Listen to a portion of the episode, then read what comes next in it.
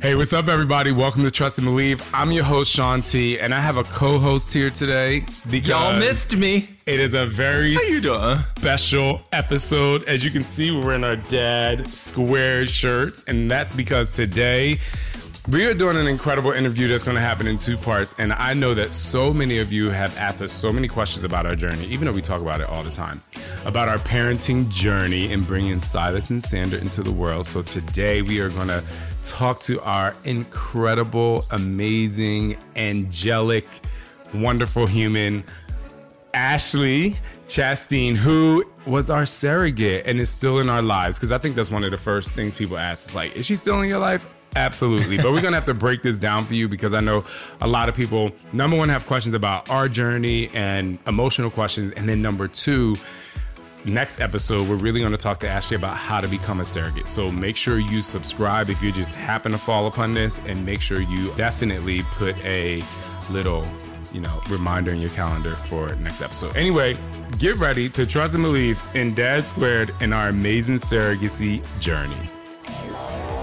Somebody say hell yeah!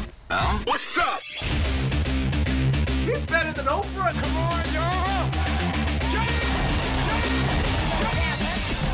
This is Shaun T, and it's time to trust and believe.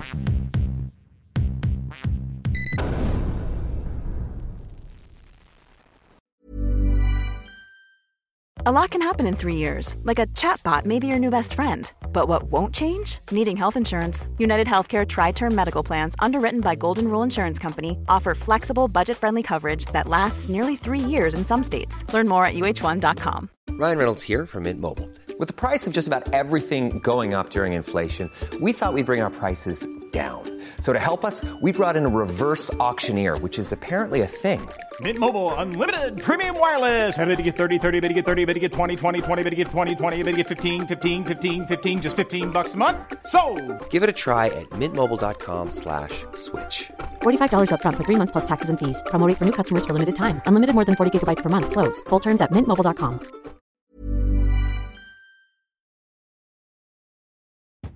Ashley, what's Ash balls. up? How are you?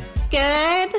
So, just so everyone knows, we have a great relationship with Ashley. She's been in our lives since the beginning of this whole journey. We want to just kind of tell you guys a story about how she became our surrogate, but you've heard it from us before.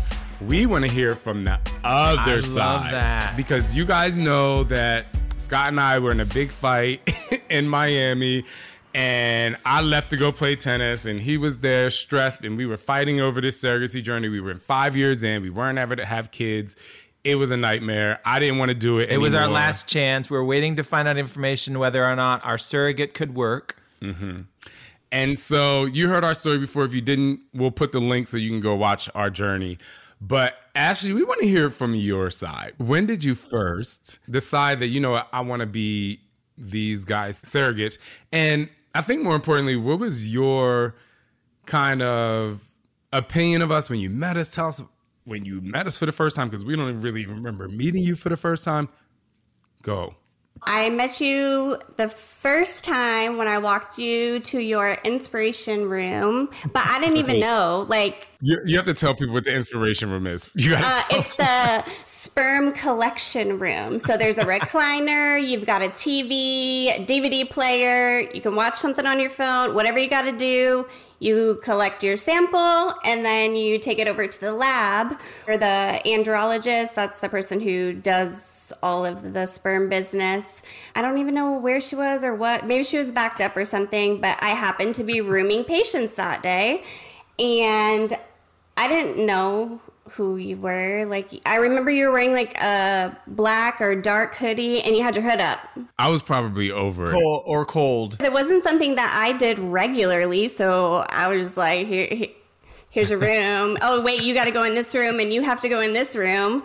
I have to say that was like the interesting part because the first fertility doctor, but Dr. Betzoffin that we had in New York City, we were able to go into the inspiration room together. So it was kind of like we were making babies. But when we came down to Texas, they were like, "You going to that room? You going to that room?" We looked at each other like, "What?" See you in a couple.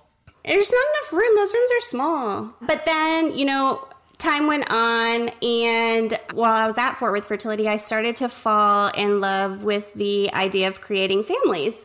And so I had brought it up to Michael several times, like, oh, I think I want to be a surrogate. And he says, he's like, no. Michael's her husband, for you guys who don't know. Yes. And so I just kept bringing it up slowly and slowly.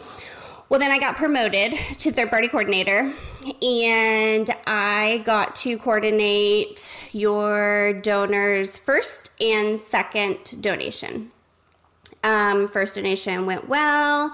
We didn't have, and, but I had been at Fort Worth Fertility the whole time. Remember, I roomed you, and it, so I got to watch the process, but I just wasn't hands on. So when I became hands on and was coordinating the egg donor cycle and giving bad news after bad news, whether it was this surrogate isn't going to work out, these embryos aren't great quality, whatever the case may be. And it was just pulling at my heart because here I am. I have these five beautiful children, three that I gave birth to. Like I, I wanted to help that dream become a reality for you. I didn't know it at the time, but when um, I called Shaun, so I noticed, and when he told his story, he got the two backwards. So, two days or three days before I called about the embryos, I had just told you guys about Alicia. The lining didn't grow well, it just wasn't going to work out. So, three days later, four days later, when I got to call about the embryos being normal, I was so excited, like, oh my gosh, we have great embryos. And I'm like, they're going to be so excited.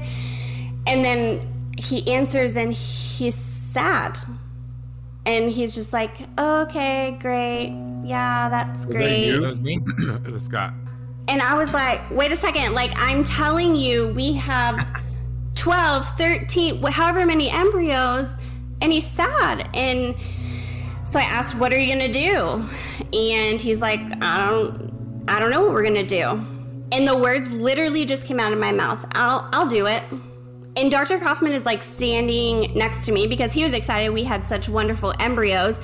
And he's like nudging me. And I was like, I'll do it. And Scott's like, what? Why? I'm like, I, I, I want to like, we don't even know you. Why? But we did know each other. I was your nurse coordinator. And then I was like, wait, maybe I should talk to my husband about this. And then Scott's like, well, maybe I I'm going to talk to Shaun about this and then I'll let you know. And then it went from there. we went into the inspiration room where we had to donate our sperm. Ashley did two um, egg donations from the egg donor. You know, we make all these embryos, and we had been through this what six times. So Yeah. we were less excited about ha- having really great embryos because we're like, we've been here before. You know, we this is not exciting for us because we had what we were told before incredibly amazing embryos and So two things. One is a question and one's a comment. One of the things that you guys don't see right now when Shaun's talking is he gets the goosebumps. And so when when don't be telling him my little secret so there's excitement. there are two times in in life for Shaun that he gets goosebumps. One is if he's on stage and he's just feeling the workout and the music and the atmosphere about you know helping people change lives. And you can see him in the middle of a workout. He will get goosebumps Or on his I'm arms yeah. or or on his legs. When and that shows to me how crazy excited he is about something. And he he's gotten them twice uh, during this interview so far. So i think that that is i want to share that with you because i think that that's an amazing aspect of it's his tell if you will about how um, excited or how um, much the story uh, means to him. Second, Ashley, I want to know. So you, Dr. Kaufman was standing next to you, nudging you, and you said, "I'll do it." What, ha- like, did you go home to Michael and say, "Hey, I'm going to be a surrogate," or like, how did that play out? The conversation started with Dr. Kaufman because I was like, Do you think I could do it? I've had three C sections. Like, do you think my OB will approve it? And, you know, all the logistical questions coming from, you know, or me asking an IVF doctor. And he's like, Yeah, you can do it. It'll be great. Why don't you go see Dr. Kutzler, see if she would approve you for another C section based on your prior? And then I went home that night and I was like, What do you think about me being a surrogate? and Michael was like, No. And I'm like, no, you don't understand. Because apart, going back to working at the clinic, you know, I, I was there for every single one of Charlene's transfers. I did, I can't tell you how many of her ultrasounds. I was in the transfer room, you know, for the transfers. I was like in the background for so many parts of the journey. Like it was just pulling at my heart to want to help. And so it took a date night with Michael, going out and like sitting down and explaining the story to him and just why I felt like I had to do it. And once he saw the passion that I had or the emotion that I had in it, he was totally fine. That's amazing. I, you know, just to let people know when we talk about transfer, if you don't know, a lot of you know, it's just that when they take the embryos that were of quality to be transferred into Charlene, who was one of our surrogates before she attempted to be our, you know, full term surrogate, I should say. Uh, when they transfer the embryos into the uterus, hoping they would stick. The one thing that's incredible about Charlene is number one, she's amazing and funny and just a beautiful human, but she had given birth to, I don't know, six, Eight. eight kids already at that point. yeah. She had given a birth to eight kids and seven of them via surrogacy. So, you know, without going into her health history, it was just a little tough for her to continue with us. I just remember that conversation in Miami. I was like, wait, what? Like, and then telling him, Bayballs, uh, Ashley wants to be our surrogate. And he's like, Ashley? Like, Ashley from the office, Ashley? And I was like, yes. and so, so then Michael says yes. Like, so you, the next steps we're talking to doctors. Like, how, how did it proceed from there? So it was in February because you guys were having a Super Bowl party. So you wanted to have some time to talk to Shaun. And in that in between time, like I kind of typed up or I sent you an email like about our family. You know, just more about myself and our family. And then I just put a little picture of the family and then kind of left it and waited for you to tell me what to do next. It's I remember, I remember this reading that too. I do remember that. I was like, I don't remember that part of how we were like, yes, we're going to do this. Do you remember? I don't either because I, I was gonna say it was probably Shaun that did it because No. um, by No, oh, I never talked to Shaun until I was pregnant. The first time I remember Oh, talking to you was on my birthday when we found out I was Shut pregnant. up. So I was the one that had formed relationships with all of our all of the surrogates. I mean, Scott had obviously a relationship with Nicole and a relationship with Charlene and a relationship oh and Alicia. Alicia. So there were three circuits that he had relationships with, but I was the one that was going on this emotional journey because what a lot of people don't really understand is it even from the inception of I want to do this for you, it is like you kind of well the way we want to do it, we kind of fast track into this full on relationship. And if we had a relationship with you already you just can become so invested in these people. They become a part of your relationship immediately because we can't carry the kids and we live by the golden rule we are people who are like, okay, if this person's going to do this amazing thing that brings a life or lives into our lives, and this is something that we want, they become family right away just by saying, I want to do Yep. this. So throughout the entire process, I was the one that was forming the connections with these people. And so when you said you want to do it, I was, you know, I was happy. I was thrilled because you wanted to do it. But I also said to him, I'm not talking to her until like it moves on. Not to be like rude. I mean, I think I said thank you. I'm I'm sure, but I was like, I'm not. I can't form a relationship with this person until it, it until she's pregnant because Yeah. I just can't do it anymore. I didn't. I have remember that conversation, and you said, "I can't do this anymore." And uh, if we're going to do this, you have to handle that part of the relationship with the surrogate. And I said, "Okay."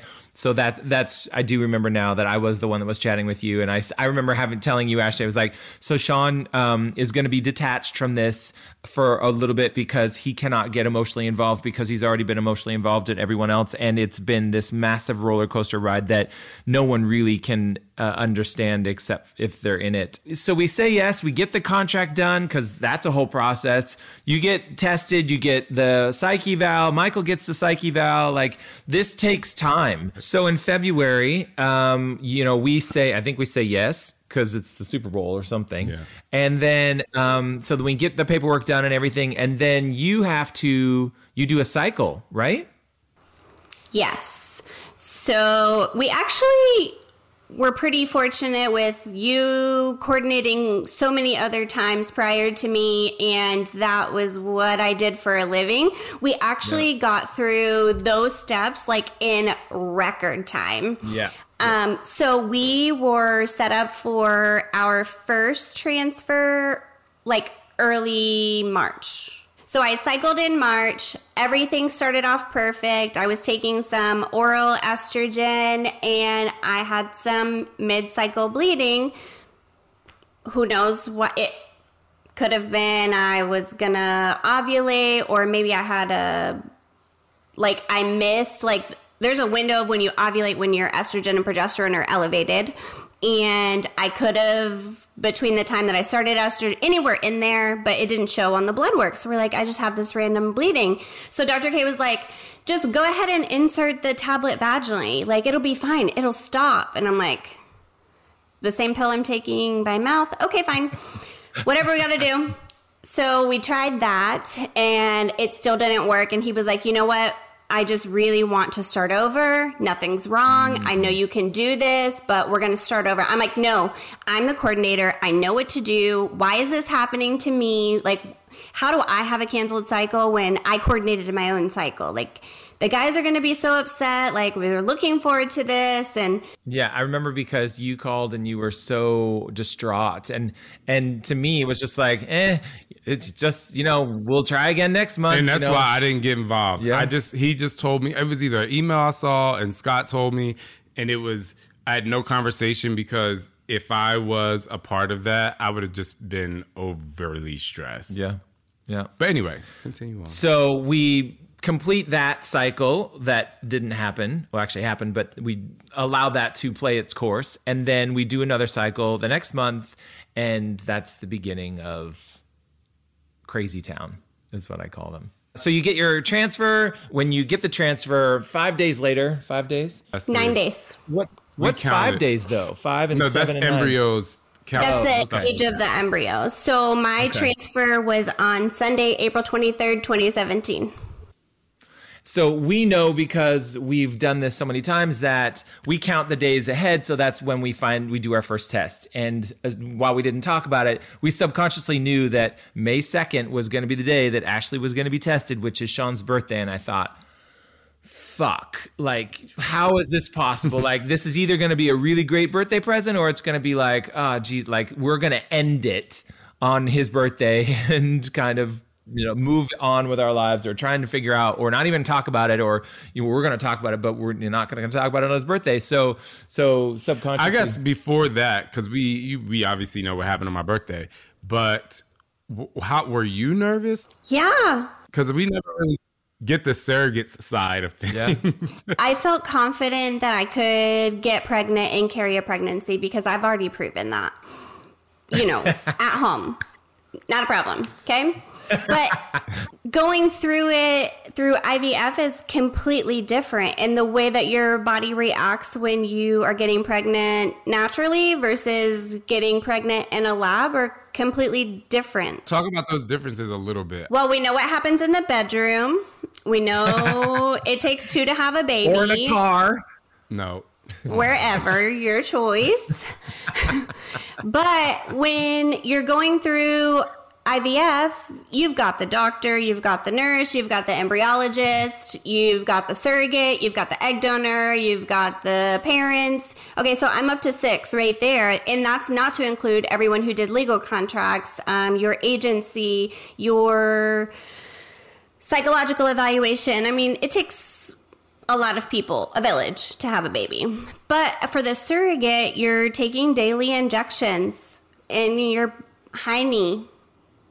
Daily to trick your body into thinking that it's pregnant so that the uterus is receptive when the embryos go in to give them the best chance to implant and you hope for the best. So I knew I took everything, all of my medications correctly. I was doing everything that I could, but once those embryos go in, it's not up to me. It was the first time throughout the process where I really had a higher hopes because I was just kind of like, this is too good. You know, the science is matching up with the health of the surrogate and the age of the surrogate. And so, I mean, I know surrogates can be of many ages. We were on a plane and I was talking to a flight attendant and she was like, my daughter, you know, eh, has some sort of um, fertility issues and she doesn't know she wants to have kids. And she was like, but I don't think I would want to carry for her. And so, what are the age ranges of the surrogate? Like, what? How old or young can a surrogate be? Um, 21 to 40 is like the recommendations. Um, but I have seen where a mom carries for a daughter and when it's in a, a, relationship like that they there are as long as the mother is healthy and completes all the required screenings and extra testing that needs to be done for in advanced maternal age. Those exceptions do happen, but I would say the target is going to be 21 to 40 years old. So you transfer. Explain how the next nine days go. Like, are Long. you smelling things? Like, is Long.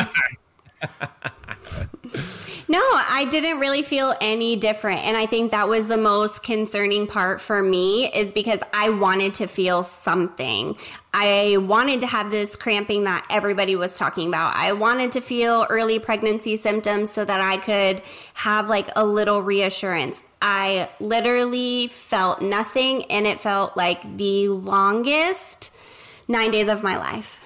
Tell us about from the time you tested to the time you found out, how long it was, all the way up until you calling us? So I got to work that morning. Uh, it was a Tuesday, right? Yeah. And I walk in the building. I so my desk is it has like a little half wall when you walk into like the nursing station and i remember like tossing my purse over the ledge and like walking into the lab and like here here's my arm take my blood and not that it mattered if I got my blood taken at 8 a.m. or at 10 a.m. The labs are still going to go out the same time. The results are still going to come back at the same time, but I wanted to be the first one.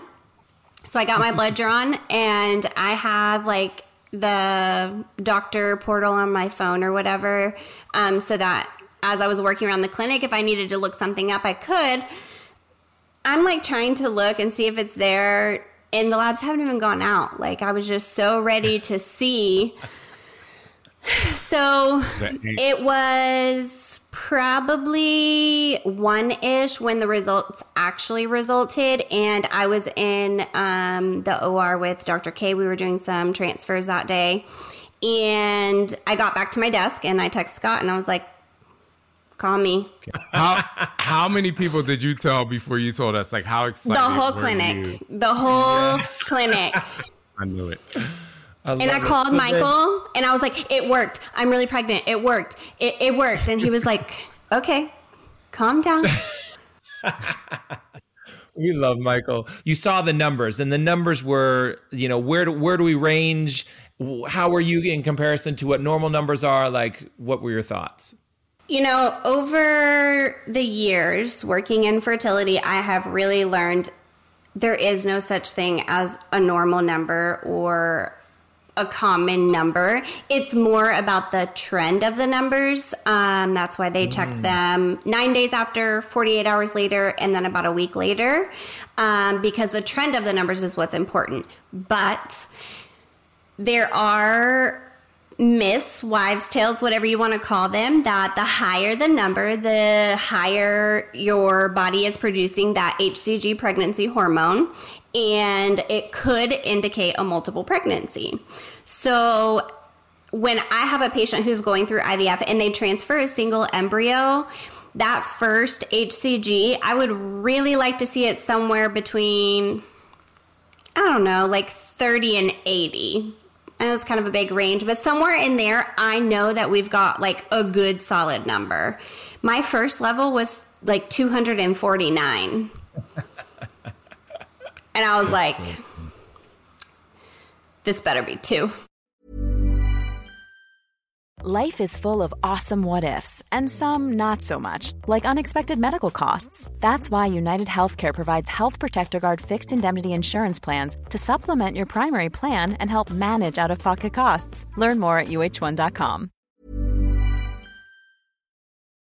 So so you text me, I call you back. Like I mean, we have completely described this part of our, you know, because you know we love we love every. I call ounce of Ashley dry boots. dry sometimes. boots, and you know. So tell us. So I answer the phone. How are you? Like, what are you thinking? What's going through your mind? Like, you know. Okay, so I have to give you a visual of this day. And so this is my um, work phone, and it's like pulled out from the wall in the middle, like in front of my computer.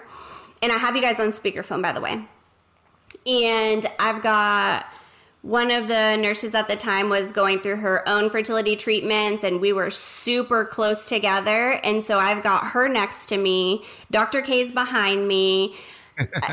Everybody that you know everybody that could is like oh morgan embryologist she was there. So i knew it i, I mean i kind of did it on purpose.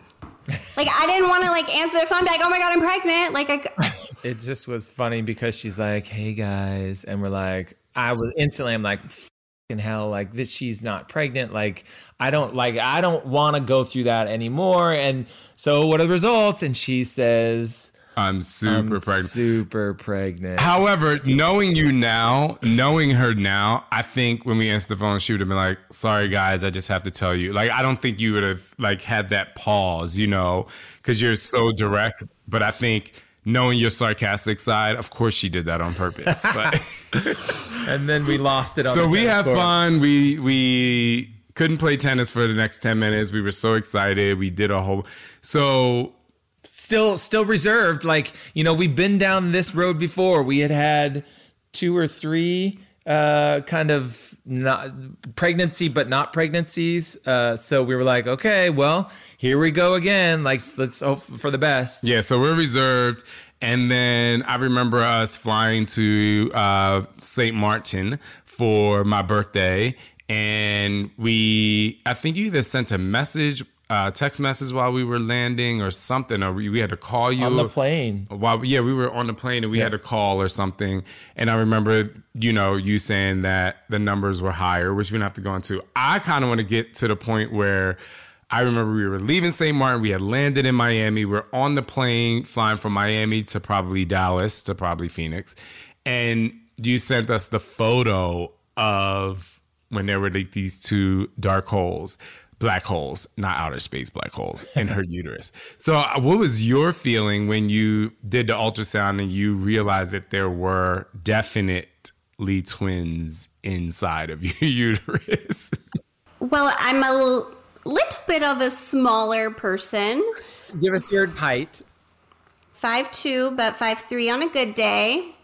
yes yeah. But so with your history of 11 transfers prior to ours, I wanted to give you guys the best chance that I possibly could. And transferring to embryos is going to increase your chances 10, 15% in overall, you know, in an overall chance of pregnancy. And so I knew I needed a transfer too, but I wasn't 100% confident that both of them would take. Um, so my levels were like 250, then they went to like 790, and then like 17,000. So that trend, it, it's pretty significant. Like, I, I kind of knew in my heart, but seeing it on ultrasound, uh, just ready to buckle up. That's so wild. And then there was the next part of our journey. I remember us, I think we flew to Texas for us to hear the heartbeat for the first time. Had you already pre listened for the heartbeat before we got there? So you like, or did you wait for I was not going to have you come all the way to Texas for the first ultrasound to be not good. Yeah. I, I, I couldn't have done it. I, I couldn't. So I might have took a little sneak peek and just made sure everything was fine so that that day could be extra special for you. We heard the heartbeat. We're all excited. We're building our relationship, you know, me and Ashley. Yes, very true. Because now Ashley's my best friend. Yep. One of the questions that I've always wanted to ask you, and this may be a longer answer, how are we as intended parents? Because I know when we first started this journey before we got to Fort Worth Fertility, our first doctor, Dr. Betsafin, had told us about there was a family in the United States and their surrogate was in the UK or vice versa. They never met the surrogate, they never spoke to their surrogate. It was all transactional, it was all on contract and paper, and the baby was flown to them, delivered, and that's it. And they never spoke to her. So I just always wanted to know, you know, how were we as intended parents, you know, if there were moments where of your frustration, like we're open to that too. But we just, I just kind of want to know for people out there to hear from a surrogate's perspective, like these are the do's and don'ts, or this is this is what Scott and Shaun did, good or bad. The only comparison that I have or had was what my surrogates had shared with me. So I had seen the worst of the worst, and I have watched these beautiful journeys that blossomed into forever friends and family grow. And so I was a little hesitant at first because I thought if I was going to do this that I really wanted to have the parents be very hands-on and part of the pregnancy and go on this journey with me. And so in the beginning when Scott was like, "Look, Shaun doesn't want to do any of this until like we know this is for sure." And knowing everything you've gone through, like I, I have to respect that. But then Scott and I had such a good relationship and it was easy to talk to him. I was the coordinator, so I knew a lot of the steps, all of the steps. Like I knew what to do on that side of it, and Scott knew the other side. Not necessarily being a surrogate, but you know, he had gone through with so many other women that he knew all the steps to take. And so the process was so smooth. And then once I was pregnant, I mean, it was perfect. I don't have any, there was nothing that didn't go well or that I wish that would have gone different. I mean, it was an incredible journey. I don't think I could ever do another one because that one was so perfect. I want that to be my memory and how I am able to support other women going through this process. Oh, we got an A plus. Yay! We're Well, we give you an A excited. plus too. Yes. So I, I think just really fast to kind of close out this section. First of all, we obviously thank you all the time. For me, the the most amazing highlights of the journey, I have like I think three. One was surprising our parents and our family and friends in Seattle. Like, and I remember Michael coming, and I was really ner- see, I'm getting the chills again. Mm-hmm. I'm really nervous that I was really nervous that Michael was coming because I'm just like, oh my gosh. Because if you look at her husband, like you think you would walk down the street, and even me as a you know pretty strong big guy, I'd be like, I don't know if I want to cross the street or not on this one. But he is like the biggest teddy bear, biggest teddy bear. And I just remember when. So I just kind of want to set this up for everyone. Basically, what happened was we had we were at Scott's parents' house in Seattle. My brother was in on the surprise and flew my mom out, and she thought she was just flying to Seattle to have to come out with the rest of the family, and they were, we were just gonna have a weekend. So my mom and my brother and his parents, we were just all in the house, and we were just planning for this kind of cookout day. And they thought it was because they're they had just renov- newly renovated their house, and they thought this was a surprise housewarming party for them. So basically, every two minutes, we had we had a whole bunch of people flying to Seattle, and they and we rented a sprinter van and, and cars and stuff, and so people would just show up and ring the doorbell every two minutes. And his parents and my mom, they were just kind of like, "What's going on?" Like, so then it became, and everyone was wearing blue and white. yeah. Just they had to wear some sort of blue, blue, white, and black and stuff. And so then we call everyone downstairs, and we we had shot this film, and our friend Todd edited it, and it was just like really great. And so at the very end of the film, it cuts off, and Ashley and her husband. We showed it in the basement, and then Ashley walks up, and everyone was crying. That was that was the first incredible moment. Any you have any reflections on that, Ashley? Before I continue, Yes. I That was pretty cool. And I'm like hiding on the stairs, like halfway the stairs go down and then kind of curved a little bit. So there was like a platform and um, that video you shared on Father's Day, that TikTok where I'm like standing on the platform, like watching. I mean, I was watching the video like crying my eyes out, but like I couldn't make a sound. I couldn't sniffle. Had to be super quiet, but it was it was an amazing experience to watch it and then to be there to meet everybody at the same time. yeah, because at that The time big that was the first time you saw our complete journey because we started documenting this when we first began. So it was it was kind of amazing for you to see. Also, you were I think just hitting almost at 19 weeks pregnant, and you looked like you were like already like 25 weeks pregnant. So that was really funny. And that weekend was really fun because then we were able to get their 3D ultrasound, get to see their faces, and we were all, we were picking, we were figuring out who made which face. yeah. The second thing was our baby shower. That was really cool because our friend uh, Priscilla put it together, and I thought that was really fun. We don't have to talk about that, but that's when we revealed it to. But can we talk about that uh, flash mob we did in the backyard? Yes, I was gonna say. I remember Ashley dancing. Oh yeah, we did do the flash. Yeah, mob. I totally yeah, forgot, and yeah. you were like not down with that at first. I was not. I mean, I love that memory now and to have it, but yeah, when she was teaching me in what was your dance studio, aka playroom, or well, that was now was a playroom, hiding out in there teaching me the dance, I was like, I am not doing this. Like, I'm as big as a house. I don't move like that. but it worked out perfect.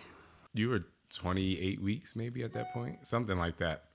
It was before 30 weeks because they let me fly. I remember that. Yeah, Oh yeah, that's true. Yeah, moving on. So like for me the next thing was the i don't know why this is a really fond memory. I just remember you getting to the point where you were like trying not to complain of how much pain you were in. You were like my back is hurting and i, I feel so bad. So i'm just like i have my phone on all night long because i don't know when you're going to text me you. I think you had gotten a recliner and you were just miserable it was like you know those TikToks where they say, "How do you say you're miserable without saying you're miserable?" I wish I just would have had a camera on you, like getting in and out of your recliner at night, because Ashley is very petite, and she was her stomach was very not petite.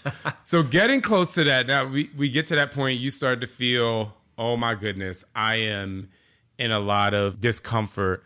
Talk about when you start to feel that discomfort to the day you gave birth. well, I didn't want to admit it, but you would ask me every single day. So I'm like, oh, I'm fine. Everything's there it is. fine. I'm fine.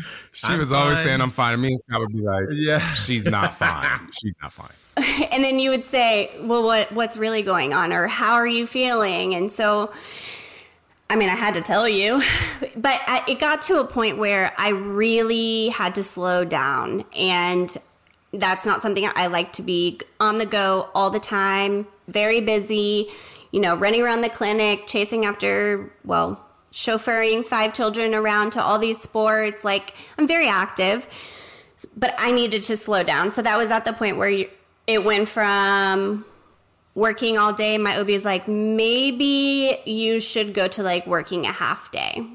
And so, like, working all day for me at that point was like 6, 7 p.m. So I'm like, ah, maybe I could go home at 5 today. Yeah, that'd be good. so just making myself slow down, that was tough for me. But I physically, like, I couldn't get up from my desk and walk to the back office to talk to a patient without like being completely out of breath.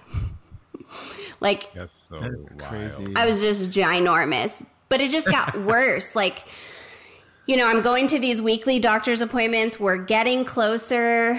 And then the night where I was like, I'm like, the recliner didn't work.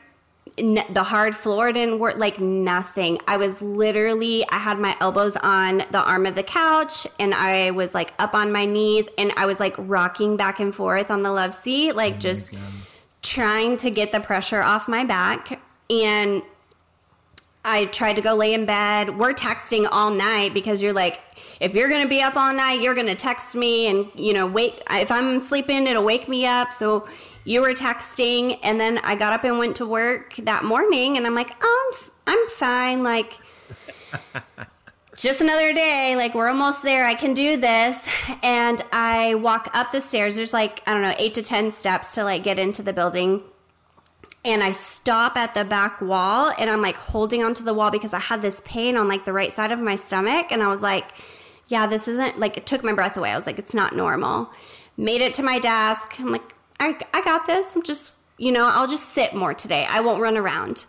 And a patient needed me, or maybe it was Dr. K. Someone called for me in the back office, and I get up and in like I went to go stand up and instantly sat back down. I was like, something's not right. Like I thought my appendix, honestly, like had ruptured, or my appendix was about to rupture because it was just this one right-sided pain, and it, it was so bad.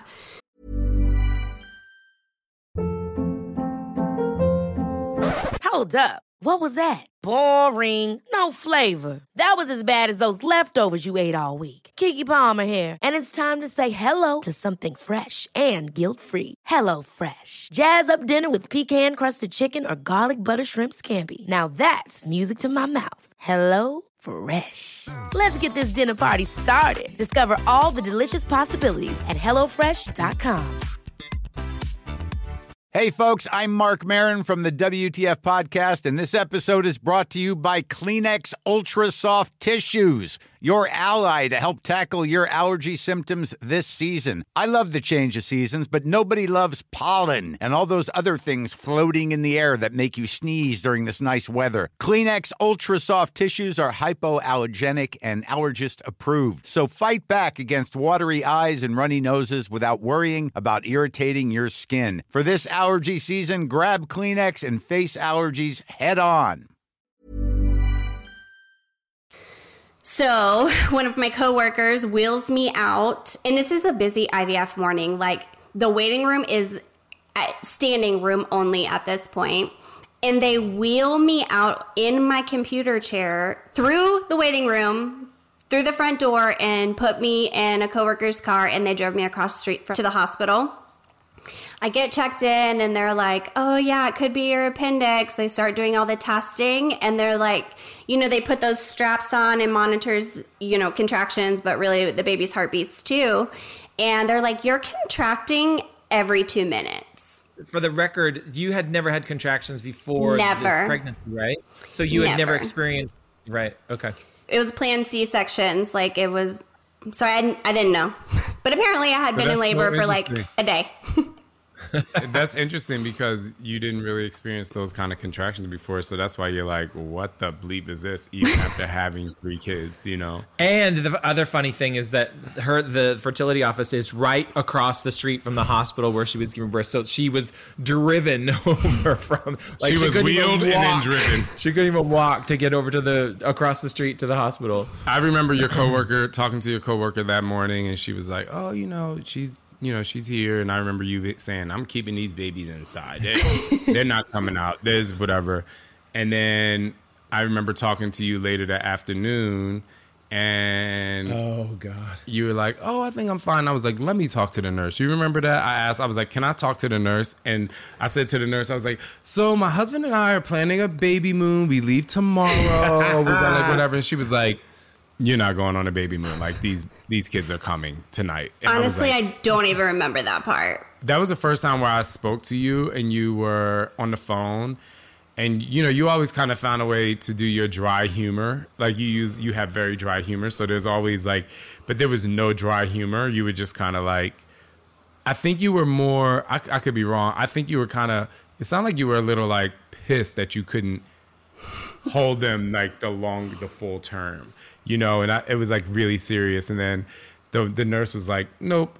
And then i remember like maybe an hour later you were just like these babies are coming. And then i was like scott let's go. Originally we had a planned c-section we were supposed to be there. We were going to be in the room with you while you had the babies. I remember us getting to the hospital And after being stopped by the security, I think to want to take a picture with me because Yeah. I'm like, I I, don't want to take no photos. I'm trying to see my kids for the first time. I remember walking upstairs and we made a point to see you before Yeah. we went to see the boys because we wanted we didn't want you to feel like any other way than supported and loved and thanked and whatever that was. But I remember walking into your room. I believe your mom was in there, and um, you were just you just seemed so peaceful. How was how was it not being able to hold or see the boys like you had done in your your previous pregnancies because you know they were all from your eggs It was definitely a different experience, but the entire day I had so many different emotions with processing the fact. I mean, you guys were supposed to be there and I was supposed to go full term and there were so many things going through my head that day that mm-hmm. just that you guys were finally there and like 20 30 feet from meeting your boys like I was very much at peace and just glad that that chaos of a day was over. And then the fact that my mom got to, you know, record you guys going into the NICU and like ha- being able to, so that I could still see it and be a part of it because I think that was probably one of the things I was looking forward to the most throughout the journey was just getting to see your face when you saw the boys for the first time. And instead, my husband got to see that on FaceTime. Yeah. But regardless, that video is very special to me so that I, you know, got to feel I knew going into these these were not my babies. So, did I bond with them? Yes. Do I love them? Yes, but it's not like a motherly sense sort of say like I have that special bond and I love them dearly, but it wasn't hard. Like I wasn't expecting them to come out and come straight to me. Like I knew that they were going to come out and be in your arms to the NICU. And shout out to Michael for not even wanting to be in a room when they were born to then to then filming it live on FaceTime. Her husband is a trooper. Thank you, Michael. You were just such a big part of the journey that number one, we weren't there, and number two, you weren't able to see us, see them for the first time in in person, live, and then you weren't able to hold them. I didn't know how you know that would affect you, but I think you did a pretty good job of emotionally preparing yourself for that. Whereas I think a lot of women out there who may want to be a surrogate maybe didn't know that and were like, wow, like I won't even be able to hold the babies first because, you know, I went through this entire journey. And that's what we're going to talk about on the next episode. We're actually going to talk about the journey of becoming a surrogate, the ins and outs, the positives, the negatives, because there probably are some, and how Ashley can help you if you are interested or if you just kind of want to know more. Do you have any final words from I just- I- Mrs. Chasteen? I was I did not know that I would be a part of this today. I mean, Shaun came to me and said, "Hey, I'm going to interview Ashley. Can you be a part of the interview?" And I'm like, "Of course." I love Ashley. I I this was a treat to be able to kind of relive this through your eyes because, you know, we have told our story for years, 4 years now, and it's so fun to hear your side because well, first and foremost, I was I just thought this. I'm like, we would be friends if this like if if if we had didn't have this whole baby experience, I would love to be Ashley's friend. Like she is my kind of people. She's direct, she's honest, she's fun, And she's sassy. funny, Don't she's sassy, sassy. she's everything that I love to have in a friend. And I was just thinking, I'm like, if even if we didn't meet through this whole stuff, if we would have met her somewhere, We would've still been friends. Completely still be friends because uh, she and Michael and her kids are wonderful. So um, I guess I just want to say thank you. I mean, we say thank you all the time to you, maybe in our heads, but maybe not as much via text. But this was a fun treat. So thank you for being a part of it and sharing your side because it was fun to hear. Yeah, and to close this out, um, like I said, Ashley's going to be on the next episode